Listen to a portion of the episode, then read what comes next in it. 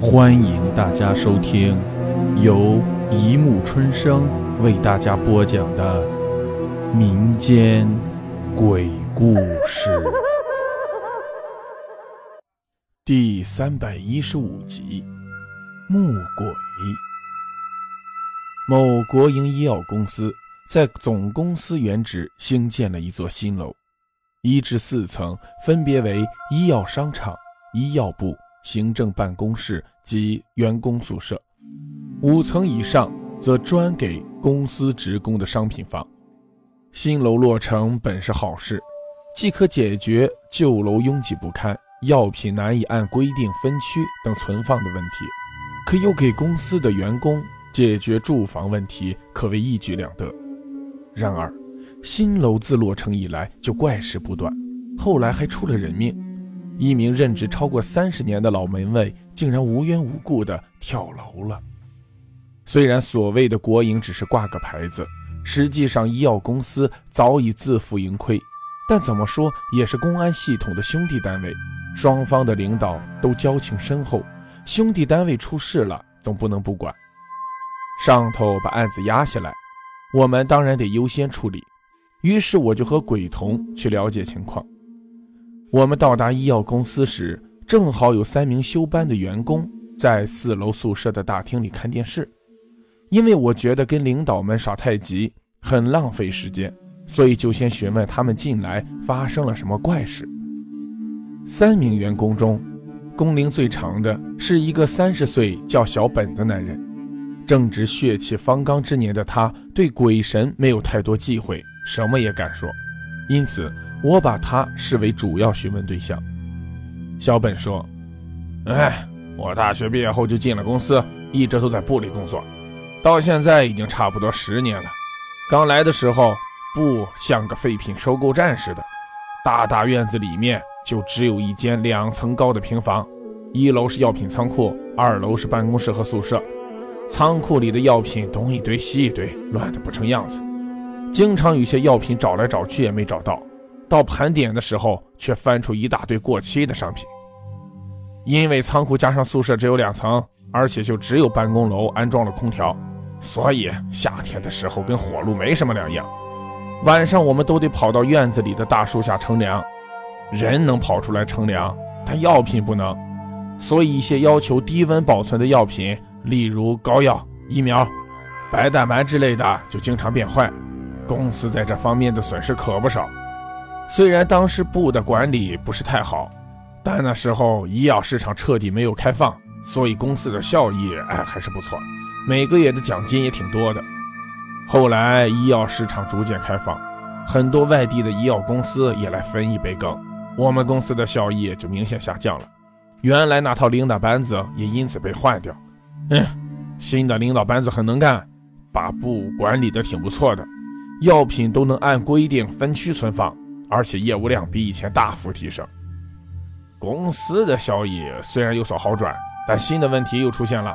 原来的仓库本来就不见得宽阔，虽然后来加建了夹层，但随着业务量的增加还是不够用，经常要把部分药品暂时存放在仓库外面。要解决这个问题，最好的办法就是兴建新楼。公司的院子挺大的，建成新楼用一层当仓库就足够了。于是。领导就跟市公司的上级商量，贷款建了新楼。事情很快得到处理，公司的领导租了一栋厂房当做临时部和宿舍，原来的仓库连院子一起拆了，花了两年多时间。你看，新楼就盖好了。新楼盖好后，我们忙了好一阵子才把所有药品搬过来，还按规定分门别类的分区存放。虽然那阵子忙得头顶冒烟，但工作环境好了。宿舍的条件也有所改善，所以大家都没有什么怨言。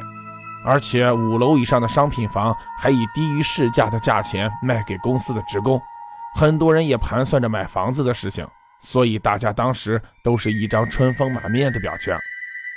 可是搬进新楼没多久，怪事就发生了。刚开始的时候，住在宿舍里的人经常会做噩梦，而且不是一个两个。有时候甚至全部人都在半夜里因做噩梦而惊醒。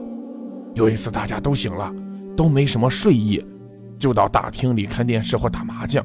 那次我和三个同事打了一会儿麻将，就觉得背后凉飕飕的，但我身后也没有窗户，也没有风扇，总觉得有股阴风在乱吹，害得我那天晚上输掉了半个月工资。呃，之后还发生过很多怪事，不过最怪的还是根叔遇到的。根叔就是那个跳楼死掉的门卫，他在公司当了三十年的门卫，可以说没有功劳也有苦劳。虽说公司一直没有帮他转成正式职工，但不管是之前的领导还是现在的领导都很照顾他。他老婆死得早，又没有儿女。领导在盖新楼的时候，特意让人把门卫室设计成了套间，目的就是想让他在公司里安享晚年。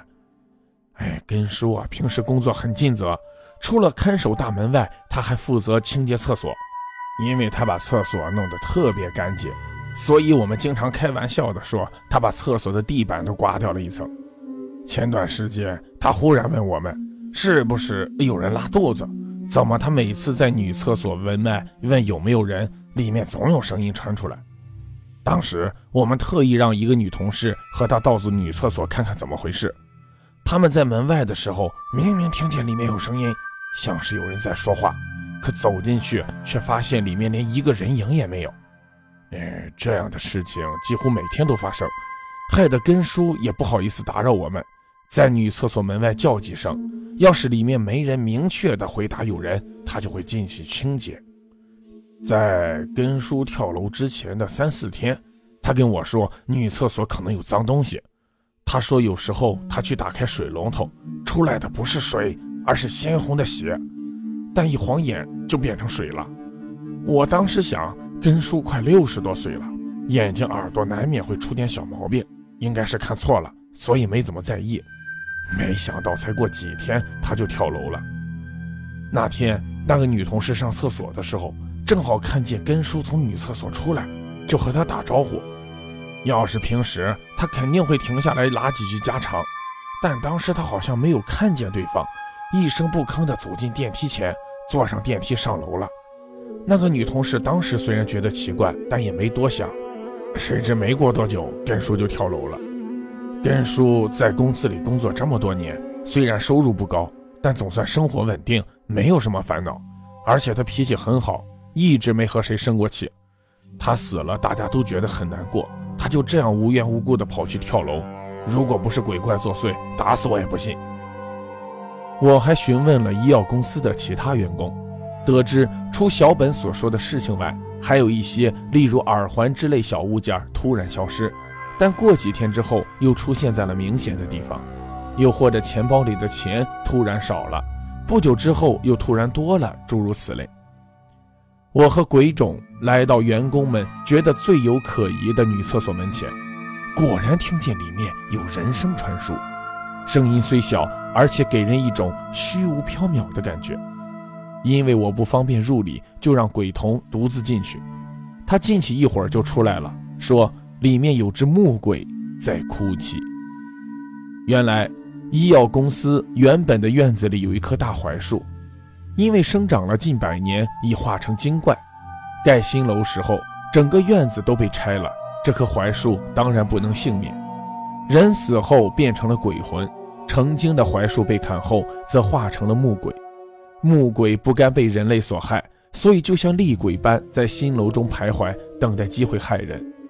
厕所，尤其是女厕，是阴气非常旺盛的地方，因此常成为鬼魂的乐土。所以木鬼选择了这里作为藏身之所。根叔因为每天都进出女厕所多次，难免会沾上木鬼的邪气，久而久之就受到了木鬼的迷惑，稀里糊涂的坠楼丧命。